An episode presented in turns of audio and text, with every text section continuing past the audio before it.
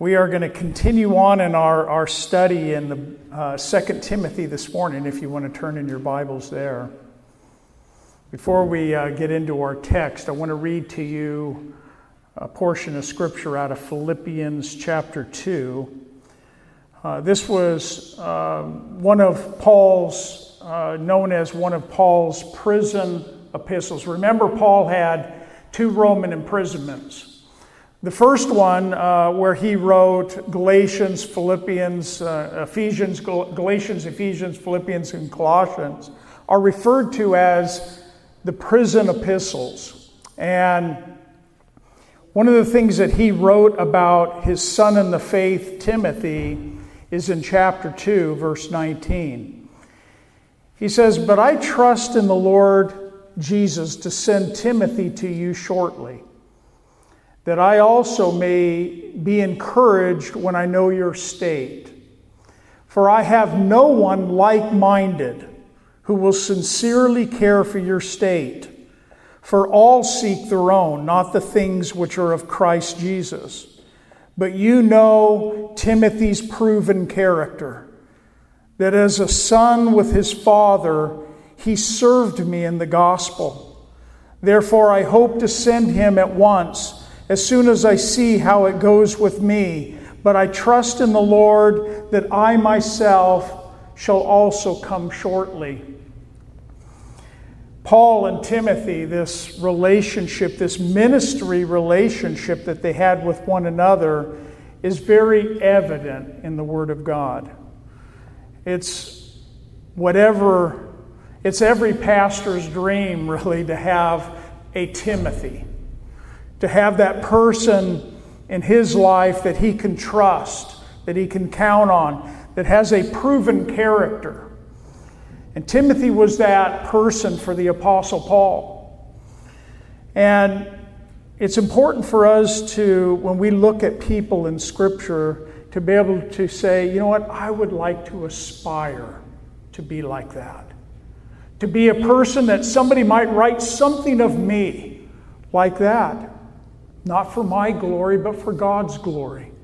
That my character and who I am and, and my uh, commitment to the cause of Christ, that it would be evident. That's what Timothy was to the Apostle Paul. We come to the second chapter of Second Timothy this morning, and I titled this morning's message, The Soldier, the Athlete, and the farmer. These are, are three, if you want to say, pictures that the Apostle Paul gave us in this second chapter that I think give us a, an understanding of ministry. Ministry is hard. Just even as Scott shared what, what David said, ministry is hard work taking this gospel out into a, a world without Christ is not an easy task. It has all of its hardships that come along with it. Planting a church has many difficulties and hardships that come along with it. Going into the mission field has its hardships and difficulties. But we're all called as Christians, whether we stay or whether we go, to engage within this, we'll call it warfare. We'll call it this battle that we've all entered into the day we gave our life to Christ. I think we need to open this morning in prayer. Father, we come before you this morning, and Lord, we desire, Father, for you to do a new work in our hearts this morning, to change us Lord, to challenge us in our walks, challenge us in our commitments to you and to the furtherance of the gospel. Lord, you've saved us, but you want so much more, Lord, from us than, than just to, to say that I'm saved, Lord. You want us to follow after you, to serve you, and to serve one another. You've called us, Lord, to go out into this world and make disciples. And Lord, I pray, Lord, that you would work a fresh work in our hearts this morning. In Jesus' name we pray. Amen. 2 Timothy chapter 2, verses 1 to 7 is our text this morning. Let's read it together. You, therefore, my son, he's speaking of Timothy, be strong in the grace that is in Christ Jesus. And the things that you have heard from me among many witnesses, commit these to faithful men who will be able to teach others also. You, therefore, must endure hardship as a good soldier of Jesus Christ. No one engaged in warfare entangles himself with the affairs of this life, that he may please him who enlisted him as a soldier. And also, if anyone competes in athletics, he is not crowned unless he competes according to the rules.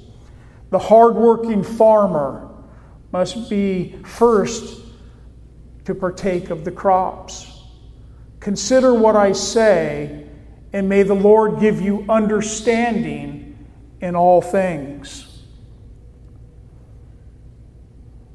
As I shared and as it's been said, ministry is not easy.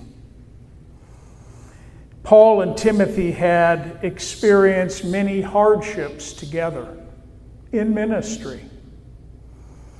Paul was coming to the end of his race in this second letter to Timothy. His time of departure from this earth to go home to be with the Lord was at hand. Timothy, though, would also be a martyr for his faith. History tells us that in the year 97 AD, at the age of 79 to 80 years old, Timothy tried to halt a, per, uh, a procession of honor for the goddess Diana. And he was preaching, he came in there preaching the gospel when he saw this multitude honoring the goddess Diana. And we we read that an angry mob began to beat Timothy. They drug him through the streets of the city and they took him outside the city and they stoned him to death. That was 10 to 12 years after the martyr of the Apostle Paul. You see, none of us are guaranteed when our day will come. I think we all know that. It's appointed unto man once to die and then the judgment. We will all stand before Christ. We just don't know how we're going to depart this life. But what we do know is that we're called to run this race. We're called to fight the fight. We're called to, to remain in this battle until the Lord comes back. There's many blessings that come along with it. As you serve the Lord faithfully, God will bless you. And it'll and, and the hardships, the love never outweigh the blessings. It'll always be a greater blessing if you remain faithful to the Lord. Paul in 2 Corinthians chapter 1 verse 8, he wrote this way about the sufferings in ministry. He says, For we do not want you to be ignorant, brethren. He's writing to Christians. He does, I don't want you to be ignorant of this, that our trouble which came to us in Asia, that we were burdened beyond measure. Think of those words. Burdened beyond measure. We were burdened above strength, he went on to say, so that we despaired even to life. Yes, we had a sentence of death in ourselves, that we should not trust in ourselves, but in God who raises the dead. We had a sentence of death in ourselves. And then it goes on to say, who delivered us from so great a death and does deliver us, in whom we trust he will and still shall deliver us. You also, he's speaking to the Christians there, you help together by praying for us, that thanks may be given by many persons on behalf for the gift granted to us through many of your prayers. Paul was thankful. Ministry was hard. He knew that it was the prayers of the saints that enabled him to endure He knew that even in all of his hardships and all of this uh, being uh, despairing, even to life, that God allowed it. You see, God allows suffering in our life. God allows hardships in ministry. He allows the difficult times to come in our lives. Why? That we wouldn't trust in ourselves, but we'll keep our trust in the living God. It's where He wants us to keep our focus. Trusting in Him, the one who raised Jesus Christ from the dead. Put your confidence in Him. He will deliver you. He always does. That's what Paul was confident of. Listen to how the Phillips paraphrase translation gives to verse 8. He says, At that time we were completely overwhelmed. The burden was more than we could bear. In fact, we told ourselves that this was the end. I mean, this was desperate. This was like, in, and this is ministry. This wasn't like, you know, they were just having some difficulties because their car broke down. I mean, this was ministry and this was desperate times for the Apostle Paul and Timothy. The backdrop for this second letter to Timothy was Paul exhorting his son in the faith to keep fighting the good fight. He told Timothy in many words ministry is not going to be easy, Timothy. Timothy, you need to endure hardships as a good soldier of Jesus Christ. Timothy, uh, I, I want to liken the ministry like an athlete who needs to compete by the rules. Timothy, I want to liken ministry like a, like a hardworking farmer and also like a prisoner in chains for the truth of the gospel, like a workman that's been approved of God, like a vessel made for honor for his master, like a bondservant of the Lord. We're going to see all of these illustrations, these pictures in this second chapter of Timothy. Sounds fun, doesn't it? Ministry. Wow, you want to get on board? You want to be involved in ministry? Read those descriptions. We finish chapter 1, verse 12, with Paul exhorting Timothy to remain loyal to the faith. Look what it says in verse 12.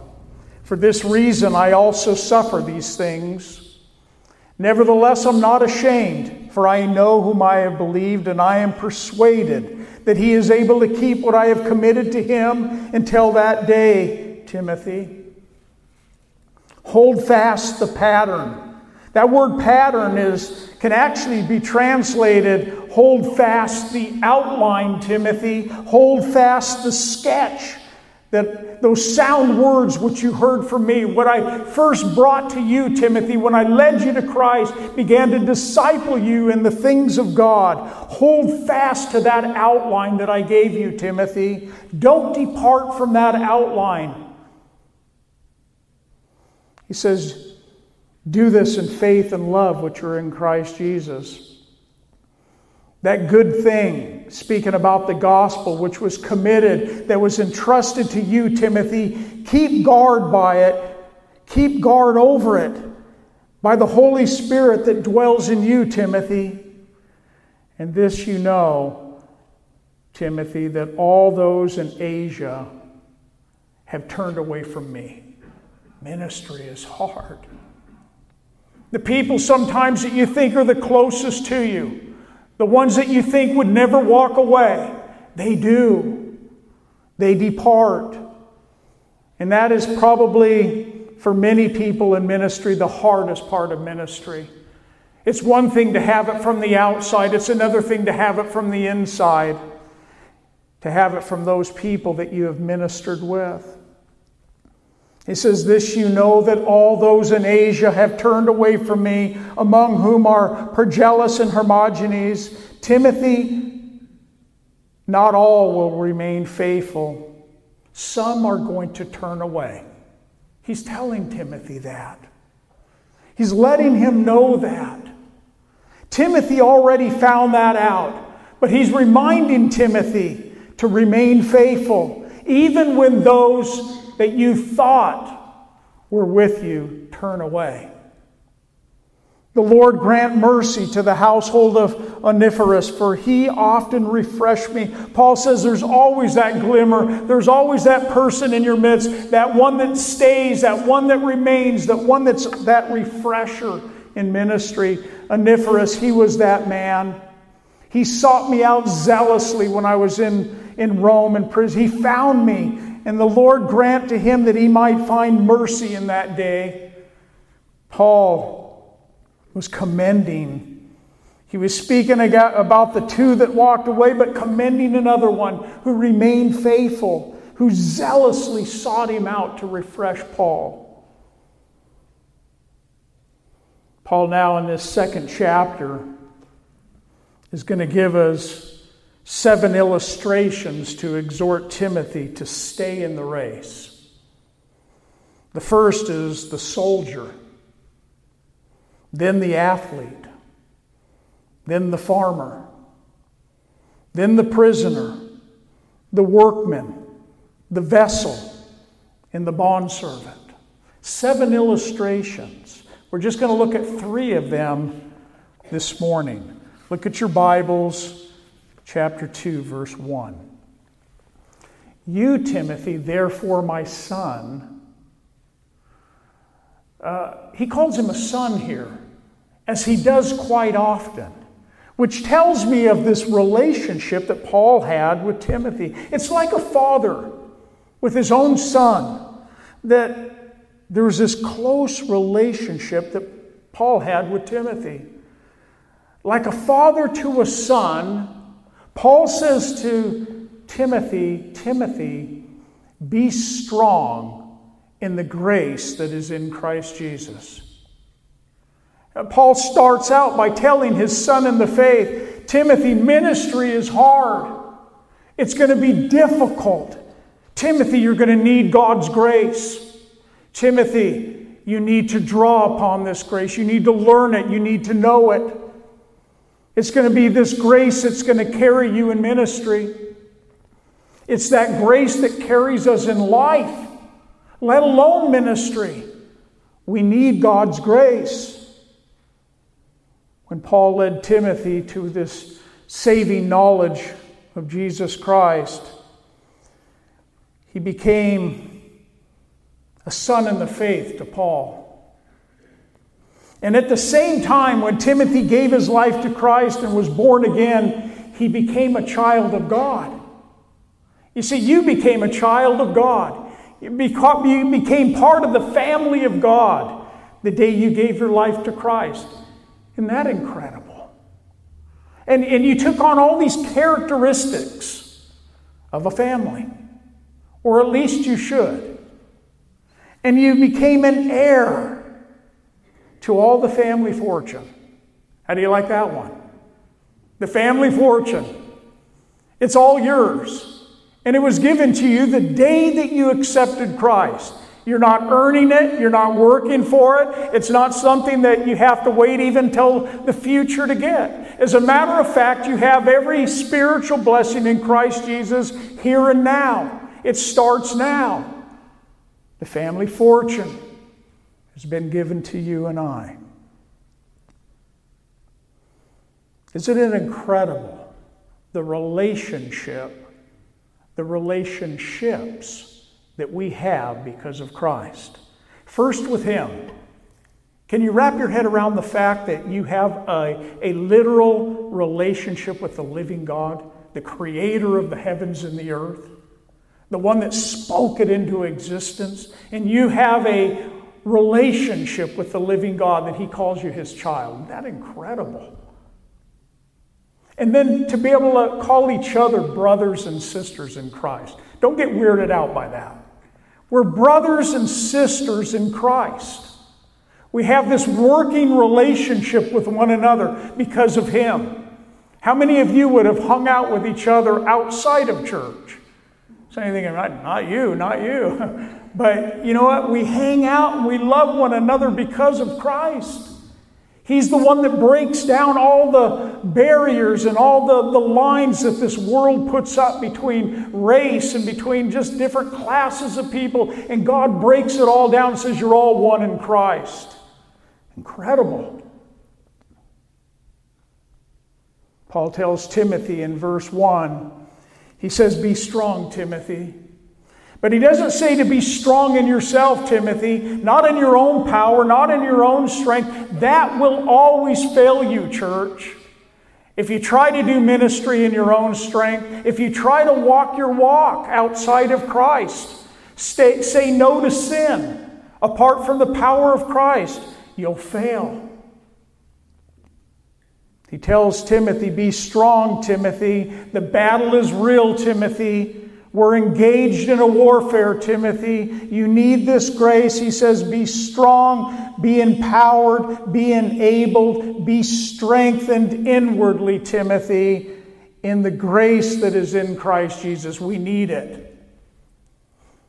If you're going to walk away with anything today, understand that you need God's grace in your life. In simple terms, Paul is telling Timothy, Timothy, put power on. You need this power of grace. You need it in your life. Just like you take and, you know, you fill up your car with gas so that it'll keep going. We need God's grace in our life for that power. Listen to some of the other translations on this word on this one verse. Be strong through the grace that is ours in union with Christ Jesus. Be clothed with inward strength. Find your strength in the grace which is in Christ Jesus. You must let Him make you strong. Be strong with the special favor God gives you in Christ Jesus. Be strong, strengthened inwardly in the grace, that spiritual blessing that is to be found only in Christ Jesus. How much grace did you need this week in your personal life, in your marriage, in your home, at work? Whatever situation you found yourself in, how much grace did you need from God? How much grace did you need this morning to get out of bed and to make it here to church? Just think of what your morning was like. You know, I woke up and the power was off. I think, oh no, you know, pastors get nervous when they got notes on a computer and there's no power. And I think, you know what? I've got to rely on your power, not my notes. But my power was out. God, your grace. I started sitting upstairs with a lantern on and writing out some notes. Finally, the power came. God said, That's just a test, just testing you. You're all right. You'll make it. How much grace did you need this morning? You see, understanding the power of grace our need for a growing grace, and also the steps of applying grace in your life. These are all areas that we need to grow in. We need to be reminded of, and we need to take steps of faith in exercising God's grace. The Greek word for grace is charis, which means favor. It means blessing and kindness that comes from God. It's used 148 times in Scripture. It can be defined as unmerited favor, getting something that you don't deserve. Grace is always spoken of in Scripture as a gift from God to you. It's not something you earn, it's not something that God owes you. God gives it to you simply as a gift. Remember that Paul started both of these two letters, 1st and 2nd Timothy, with these three words grace, mercy, and peace from God our Father and the Lord Jesus Christ. If there's any three words that we need for ministry that Paul knew that Timothy needed for ministry, it was God's grace and God's mercy and God's peace. How many of you need all three of those today? How many of you needed them last week? How many, you know, we need those things in our life. God knows that. And He says, I want to give it to you. But are you taking it? Are you taking it to heart? Are you living in them? Are you receiving this grace and this mercy so that you can experience the peace of God in your life? You see, grace is different from mercy. Mercy is God not punishing us for our sins that we deserve. Mercy is God delivering us from judgment. That's God's mercy upon us. We should have died on the cross. We should have paid the ultimate price. And He took our place. God's mercy. Grace is God choosing to bless us rather than curse us as our sin deserves. He wants to bless you. Eh, why? Why would God do that? Because He's a God of love. And out of that love comes this grace upon our lives. It's His benevolence towards you. When you're undeserving of it, grace is extending kindness to the unworthy. Do you see yourself that way? An unworthy sinner that just simply needs the grace and the mercy of God in my life? You know, I don't really have anything that I can give to God give back to God for what He's done for me? Nothing. I can't give money. I can't give. I can't do anything that really for what He's done for me. But if I give my life as a living sacrifice unto God, holy and acceptable, you know what God says? I love that. I receive that from you. Did you know that the first time we find grace in the Bible is in the first book of the Bible? In Genesis chapter 6, verse 5, we read this Then the Lord saw that the wickedness of man was great in the earth, and that every intent and thought of his heart was only evil continually. Sounds like today, doesn't it? And then it says, And the Lord was sorry that he had made man on the earth, and he was grieved in his heart. I don't know what that looks like for God to be grieved in his heart that he had made man. So the Lord said, I will destroy man from whom I have created from the face of the earth, both man and beast, creeping thing and creeping thing and birds of the air, for I am sorry that I have made them. And then out of all of that come these words. But Noah, I love this but, but Noah found grace in the eyes of the Lord. Wow. Just one man and his family. But Noah. How, how loving and how gracious and merciful is our God. That He would save one with His family. How gracious is He towards you? Loving towards you. When He saved you, when you were running away from Him, when you said, I don't want anything to do with this Christianity. And He sought you out and He chased you down and He he called you and you were saved. Incredible grace. It was while you were in your sin. The second time that we see the word grace found in the Bible is in Exodus 33 12. It was said this of Moses that Moses found grace in God's sight. The third time that we see the word grace used is in the book of Ezra. I gave a message on this a while back. Lord, would you revive me? Do you remember that message? Out of Ezra chapter 9. And it says in verse 8, For a little while grace has been shown from the Lord our God. Just for a little while. You see, there's periods of time that God pours out His grace, and then there comes a time where God must judge. God, would I be faithful? Would you be faithful during this short period of time? You see, you're born into this world and you might live until you're a hundred. And that's it. We have just this period of time to live for the Lord, to give our all to Him, to give back to Him what He has so blessed us with. A short period of time that His grace is being extended.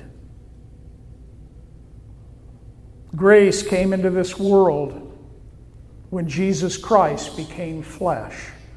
John 1:14 tells us, "And the word became flesh, that's Jesus, and dwelt among us, and we beheld his glory, the glory as of the only begotten of the Father." And then it says this, that he was full of grace and truth. Jesus Christ coming into a dark world, coming on the scene, full of grace and truth for a lost world. In verse 16, it says of the same chapter, and of his fullness we have all received grace for grace. Don't you like it? Grace for grace. For the law was given through Moses, but grace and truth came through Jesus Christ. Grace for grace. we also have received grace upon grace, abundant grace from Him. And we receive it every day, whether you acknowledge it or not. Quite often, God's grace is with you. And maybe more times it's His mercies with you. But it's His mercy and His grace that He bestows upon us day in and day out. His mercies are new every day. The last time that we see this word grace used in the Bible, you know where it is? It's in the last book of the Bible, it's in the last verse of the Bible. Revelation chapter 22, verse 21. The grace of our Lord Jesus Christ be with you all. Amen. That's how the Bible is closed out. It's closed out with grace. It began in grace, it's closed out in grace. Just like your salvation started with saving grace. And it'll be grace all the way through. You know why? Because there's also sanctifying grace in your life. And there's also that enabling grace or that serving grace that we need to do ministry when it's hard. To be able to, to serve the Lord and to serve one another and needs that enabling grace from God. We don't become a Christian and then we start serving the Lord in our own effort and our own strength and our own abilities. If we do, it'll fail you. If you do, you'll realize, you know, I can't do this anymore. I tried being one of these Christians. I can't do it. You need to know His grace. And we're not talking about a grace that just lets me do whatever. Grace enables me to be able to go, God, if it were not for your grace and your mercy in my I'd surely fall away. God, would you help me? Would you strengthen me by your grace? You saved me by grace. And, and Lord, you need to sanctify me. God, I need your sanctifying grace in my life. When I fail, when I trip, when I stumble, and I get back up again, it's your grace, Lord. Again, Lord, again. You, you, you pick me back up again. It's your grace, God. It starts with saving grace. God justified you, He declared you righteous. But then He also wants to sanctify you. He wants to do a work inside of you from the inside out. He wants this sanctification to happen in you. That's God's grace. And He does it very graciously with us. But He also wants to enable you to serve. He wants to give you that enabling grace. How many of you are serving in children's ministry here? How many of you are ushers? You know, how many of you are greeters here? How many of you go outside the walls? How many of you are teaching? How many, uh, all these various things, can you do it apart from God's grace? You can't. You can't do it well. You can't do it in any way that would glorify God. We need His grace. This enabling grace. We might call it serving grace. It's the only thing that we have that enables us to do our ministry. In the midst of when ministry is hard, when it's difficult, it gives us the power it gives us the strength to be able to press on when things are tough, to not give up. It gives us that enabling grace when we don't think we have it in us to do what God's called us to do, to use those gifts that God has gifted us with. When we, we think we're going to shrink back as a coward, and not use the gift that God has enabled us to use, then we have to stand on His grace and say, God, I'm fearful to do this. I'm not one that can speak. I'm not one that can open my mouth and start initiating a conversation with somebody to share the gospel with them. But Lord, you told me you'll give me the words to speak in the moment that I need them. So, Lord, what, can I trust you with that enabling grace? I need to step out so to speak, on the water and trust that your grace will give me what I need to open my mouth. Paul wrote in Ephesians 3 7, he says, I became a minister according to the gift of the grace of God. That's how it happened. He gave it to me by the effective working of His power it's not my power, it was His. To me, who am the least of all of the saints, He says, This grace was given. I'm the least, Paul says, of all of the saints, but this grace was given. That I should preach among the Gentiles the unsearchable riches of Christ. Paul was confident, not in himself, but in the grace and the power that God had bestowed upon him. That's what you should rely upon. Not yourself, not your abilities, not what, how you think what you can or can't do, but God on your grace.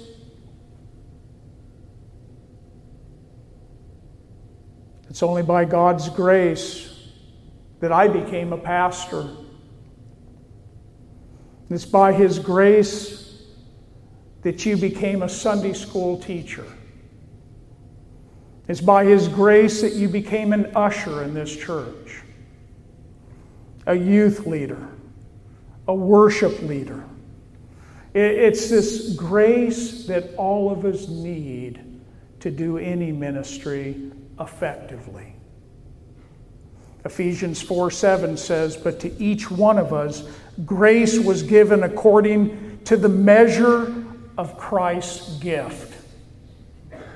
The measure of Christ's gift. A gift to you, an enabling gift to you, a, a gift that you can use to His glory. The measure of Christ's gift. He chooses, the Holy Spirit chooses who He wants to impart His gifts to. Isn't it amazing that God would use any one of us? Wow. why would He even use us? In all of our shortcomings, failures, and sin, He says, I want to use you. Paul wrote in 1 Corinthians 15 9, he says, I am the least of the apostles who are not worthy to be called an apostle because I persecuted the church of God. Remember his days before Christ? He went out to try and annihilate the Christians in the name of Judaism. He thought he was doing God a, a service. I persecuted the church of God. I'm the least of all the apostles. But then he says this it's another one of those buts.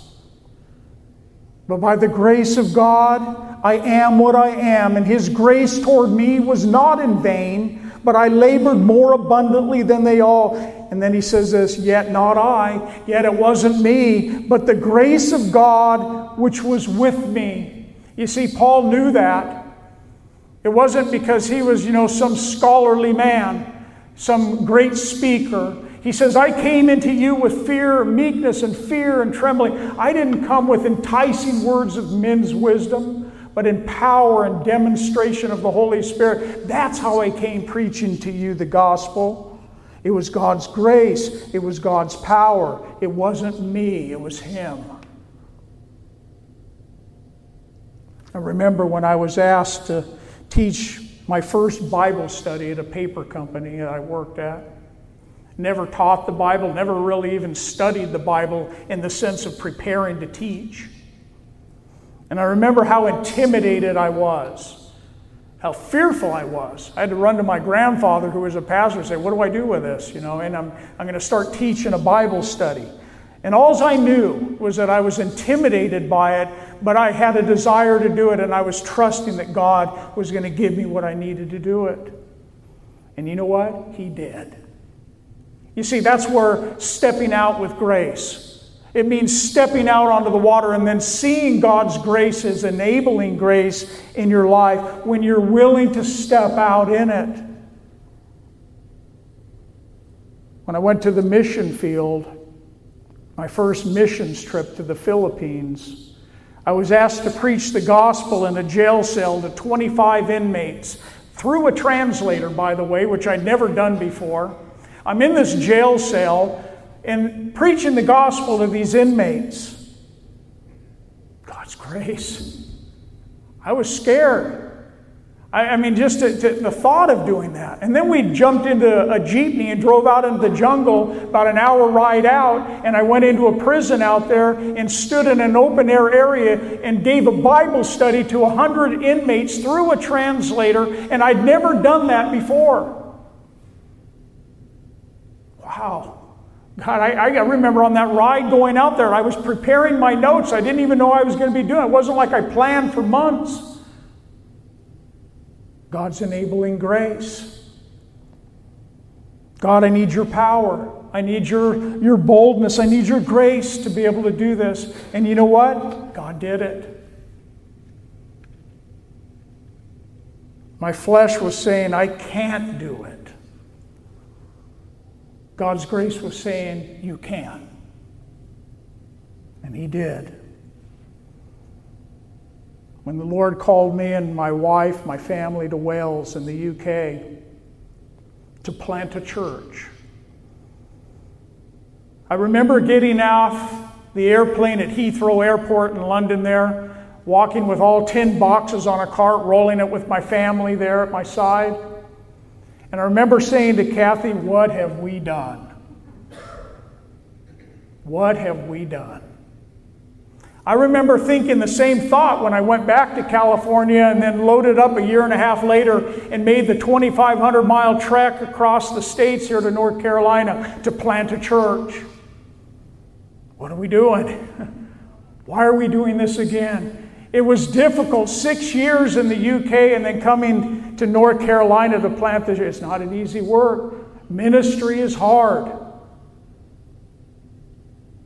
But you know what? I wouldn't trade it for anything because the blessings outweigh it. God's enabling grace. Jesus said to his disciples in John 15, 5, He says, I am the vine, I'm the source, I'm the vine, you are the branches. He who abides in me and I in him bears much fruit, for with me, without me, excuse me, you can do nothing. Is that your motto for ministry? Apart from him, you can do nothing. You can't do it, you can't do it well without him. He's the source, he's the vine. I'm simply the branches. Verse 2 Paul first tells Timothy to be strong in the grace, be strengthened by his grace, and then he tells Timothy to pass on to other faithful men the things that he himself had learned from Paul. I want you to pass it on. You see, we all have a heritage to pass on, don't we? Parents that are here, you got your kids. You know, those of us that are older, we look at the generation under us. And we all, that generation looks at the generation under them. We all have a heritage. We all have something to pass on. And we're all called to do that. The things that the Lord has taught you and instructed you in are the things that you need to pass on to the next generation. What are we going to end up with? When it's all said and done, what are we going to end up with with the generation that's under us? Are they going to come out stronger than our generation? Or are they going to come out weaker in faith, weaker in their uh, uh, ability to go out and continue the work that God has called us to do? Is the church being dumbed down? Are we getting weaker? Is the church growing stronger in these days? We all have to answer that. We all have been given that responsibility of passing down to the next generation. In a sense, Paul, as he's sitting in this prison cell waiting for his ex- executioner, was writing out this last letter and telling Timothy the important things for ministry. Timothy, the things that I have taught you, I want you to pass them on to faithful men so that they're going to pass it down to the next generation. And the furtherance of the gospel and what we're called to do is going to continue, Timothy. Look at verse 2. The things that you, Timothy, have heard from me, among many witnesses, commit these to faithful men who will be able to teach others also. It's all about passing on the things that we've been taught. But it's also about finding those brothers and sisters in Christ who are faithful.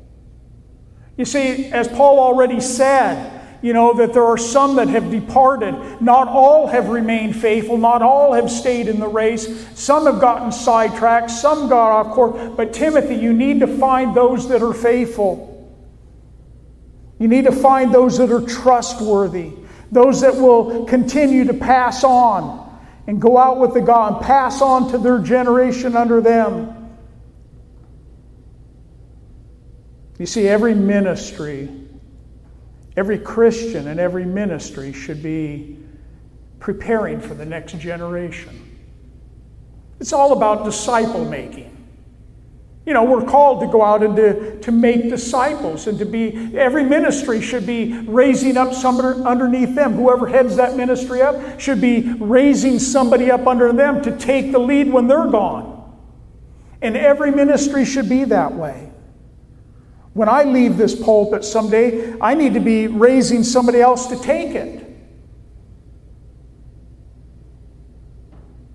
The New Living Translation reads this way You have heard me teaching many things that have been confirmed by many reliable witnesses.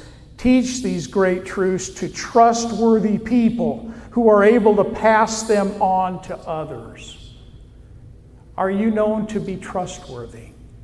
Are you known to be faithful? When you say something and when you do something, when you commit to some, are, people go, so and so, and they said, it's done. Faithful. You just know. Those are the people that they, they, they stayed with you. They didn't, they weren't here for a flash in the pan and then they're gone. Yeah, well, yeah, I know I got away for a while. Back again, though. You know, I mean, that's that's what makes ministry hard. Timothy, look for faithful, trustworthy people that you could pass on this heritage to, that are going to continue to go forward with the gospel, the ministry that we've been called to do.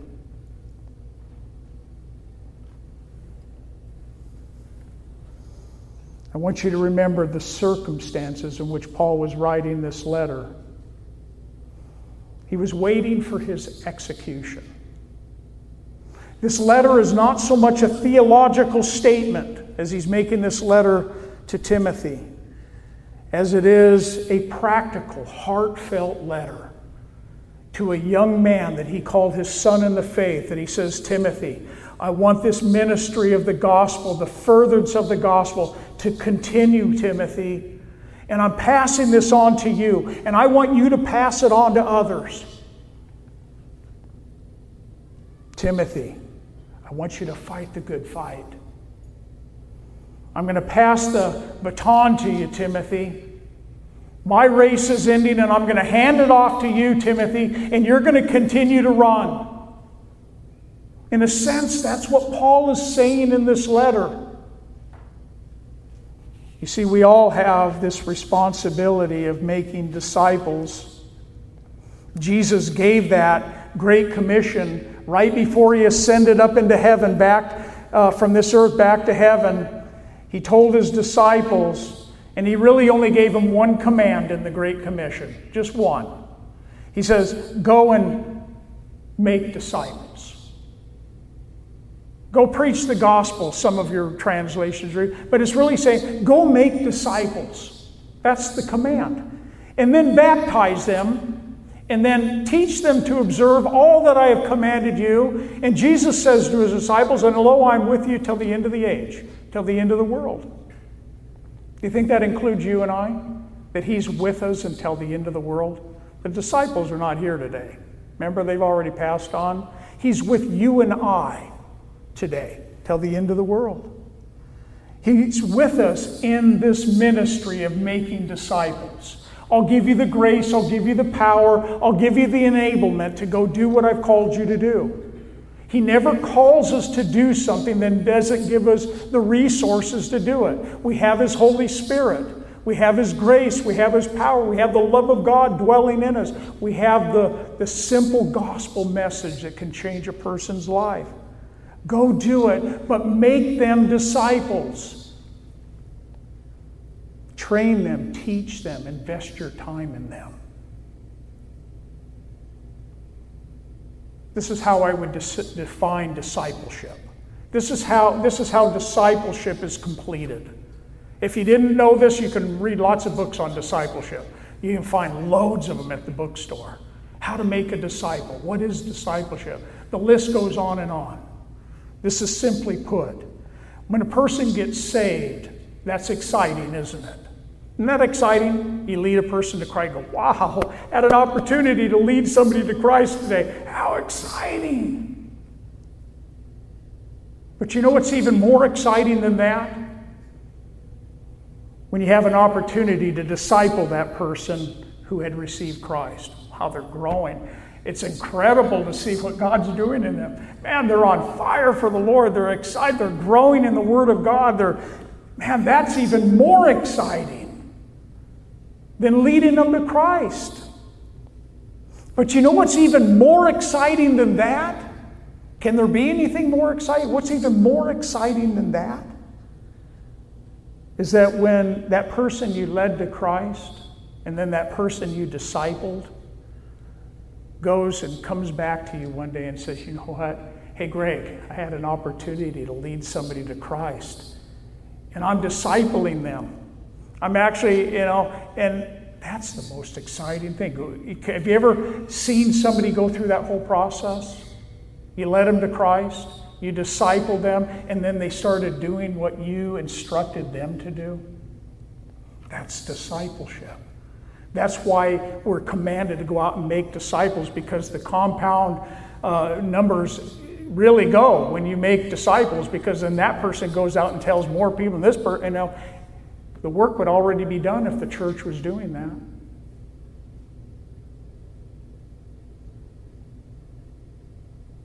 Paul says you need to find faithful brethren. I looked up that word faithful in Scripture and found a few names. You'd think you'd find a lot more in Scripture. Paul says in Colossians 1 7, he says, a man by the name of Epaphras, he was a dear fellow servant who was a faithful minister of Christ. In uh, Colossians 4 7, Tychicus, he's a beloved brother and a faithful minister and also a fellow servant of the Lord. Onesimus in Colossians 4 9, a faithful and beloved brethren. 1 Corinthians 4 2, uh, moreover, it is required in stewards that they be found faithful. And 1 Corinthians 4 17, for this reason I sent Timothy to you, who is my beloved and faithful son in the Lord. Not a lot. Find faithful men and women that you can pass this on to passing on things that we have learned is what's important for the generation under us. Verse 3 You therefore, my son Timothy, endure hardship as a good soldier of Jesus Christ. No one engaged in warfare entangles himself with the affairs of this life, that he may please him who enlisted him as a soldier. The good soldier Paul is describing here as a soldier who is engaged. Think of soldiers. Think of what they look like when they're all dressed for warfare. They're engaged, they're ready to engage in battle. It's a person that's in active duty. A soldier, somebody that is in active duty. It's someone that's prepared to go to battle. And not only to go to battle, but to remain in the battle. Not to run from the battle, but to remain in it. And that's quite the contrast from a soldier that might be sitting back in the barracks. You know, some of us might be sitting back in the barracks. We're not engaged we wouldn't fall under this heading of a, of a good soldier of Jesus Christ. We're kind of back at the barracks, you know, maybe shining boots or something, while the, while the men are out there engaged in battle. We need to find faithful soldiers because the work is hard, the ministry is hard, that'll engage in the work, that'll be willing to, to get dirty and tired to come up against the spiritual warfare. You see, a good soldier is a person who has counted the cost. He knows ministry is a battle. And, and they're willing to take the risks. That's a good soldier. You see, these are not just pictures and words that Paul is giving Timothy just because he likes to give some fancy little picture. He's telling Timothy, Timothy, this is real warfare. You're a soldier of Jesus Christ. You're called to this ministry. And not just you, Timothy, but everyone that names the name of Christ. A good soldier is one who is focused. He's not distracted by the affairs of this life. You see, many things can sidetrack us as Christians. Our enemy wins when he is able to get you out of the battle. He wins. Oh, yeah, I used to be hard into it, man. I was just serving, doing everything I could for the glory of God, man. I was engaged. And then I got out of the battle. I got distracted with the, the things of life, the affairs of this life, as he puts it. You see, some of us, it's as simple as saying, I can't do anything on Saturday. I get home from work, I'm beat, man. I'm, I'm in bed by 8 o'clock. I can't do anything on Saturday. I got, you know, I got to mow my lawn. You know, I, I got to wash the cars. I mean, I got, I got to get this stuff done. And we do. We work 40 hours a week and we're tired and we, you know, we do. But we should be engaged 40 hours a week at work. We should be engaged when we're mowing our lawn, when we're washing our car. But with that said, we could also say, you know what? Sometimes uh, because something's going on that I need to engage in for the furtherance of the gospel, I need to not mow my lawn. I mean, I've been out on mowing my lawn with the headlights on on my ride on. I'm doing it at nighttime because I didn't have enough time in the day to get it done. And I don't like paying to go to a car wash, but I go to a car wash because I don't want to spend two hours washing two cars out of my driveway. So I spend the money so it free, you know what I mean? To me, it's not getting too consumed with the things that'll pull us away from what we're called to do as Christians. This is not a legalistic thing, by the way, so don't, go, don't get all weird on this. I'm just simply stating that it's a matter of priorities that we would do this.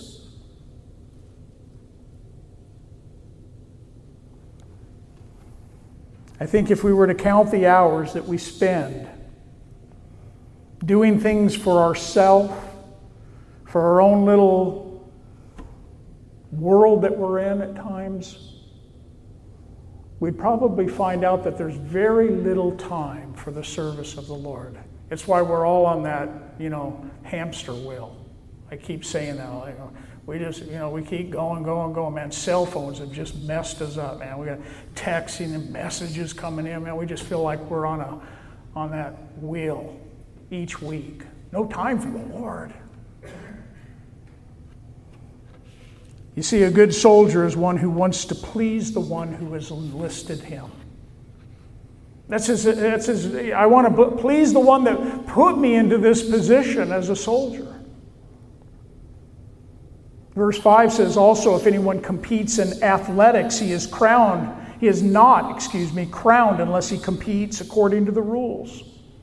So, what are the rules or the disciplines of an athlete?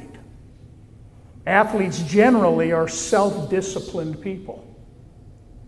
In the spiritual sense, they know that unless they compete according to the rules, they're not going to get a reward.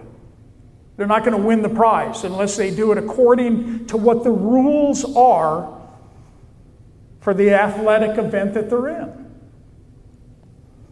In a spiritual sense, we should know that unless we compete according to God's way, unless we do things God's way, not our way, but God's way, there's no reward.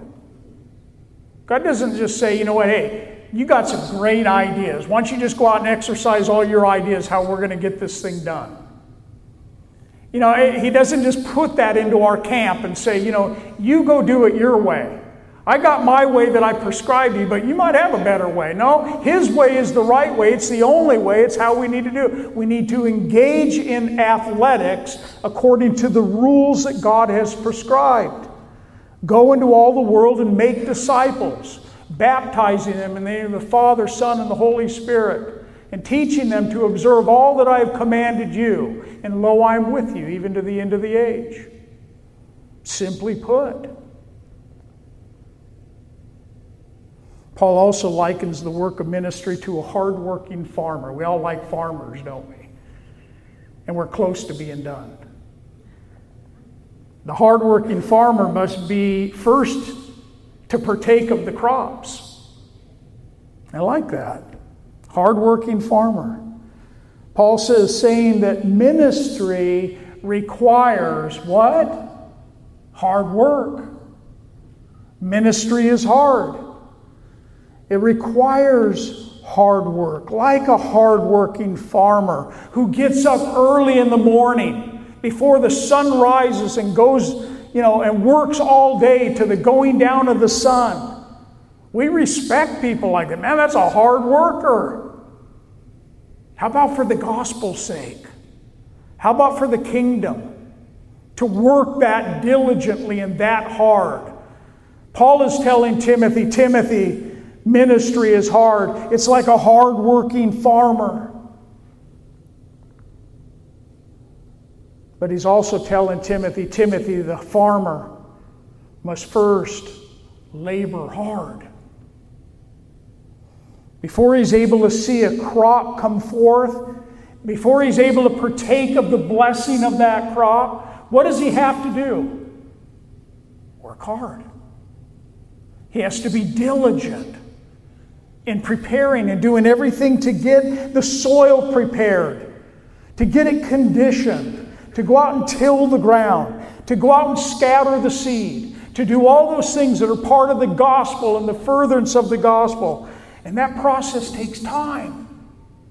Up early in the morning, late, and it's day in and day out, laboring as a, a farmer. It takes resources to do it. It takes hard work, it takes time. And then the crop comes. Wow, there's the crop. There's the fruit. Now I'm beginning to see that all of this hard work that it was worth it. I'm seeing lives changed. I'm seeing people get saved. I'm seeing people stirred for the gospel. That's the fruit of that hardworking farmer. In closing, Paul finishes. He says in verse 7, look at your Bibles, consider what I say. And may the Lord give you understanding in all things. You know what that is to me? That's like a New Testament Selah. In other words, Timothy, I want you to sit and ponder what I just said to you in these three examples. Just sit and consider them. Because you're going to come up with a whole lot more than what I just said here when you consider these things. And may the Lord give you understanding in what I'm saying, Timothy in all of these things. The soldier pleases the one who enlisted him. The athlete receives the crown or the reward. The farmer receives the fruit of the crop. That's what we're all called to do. May God's grace enable us to fulfill, to do what God has called us to do.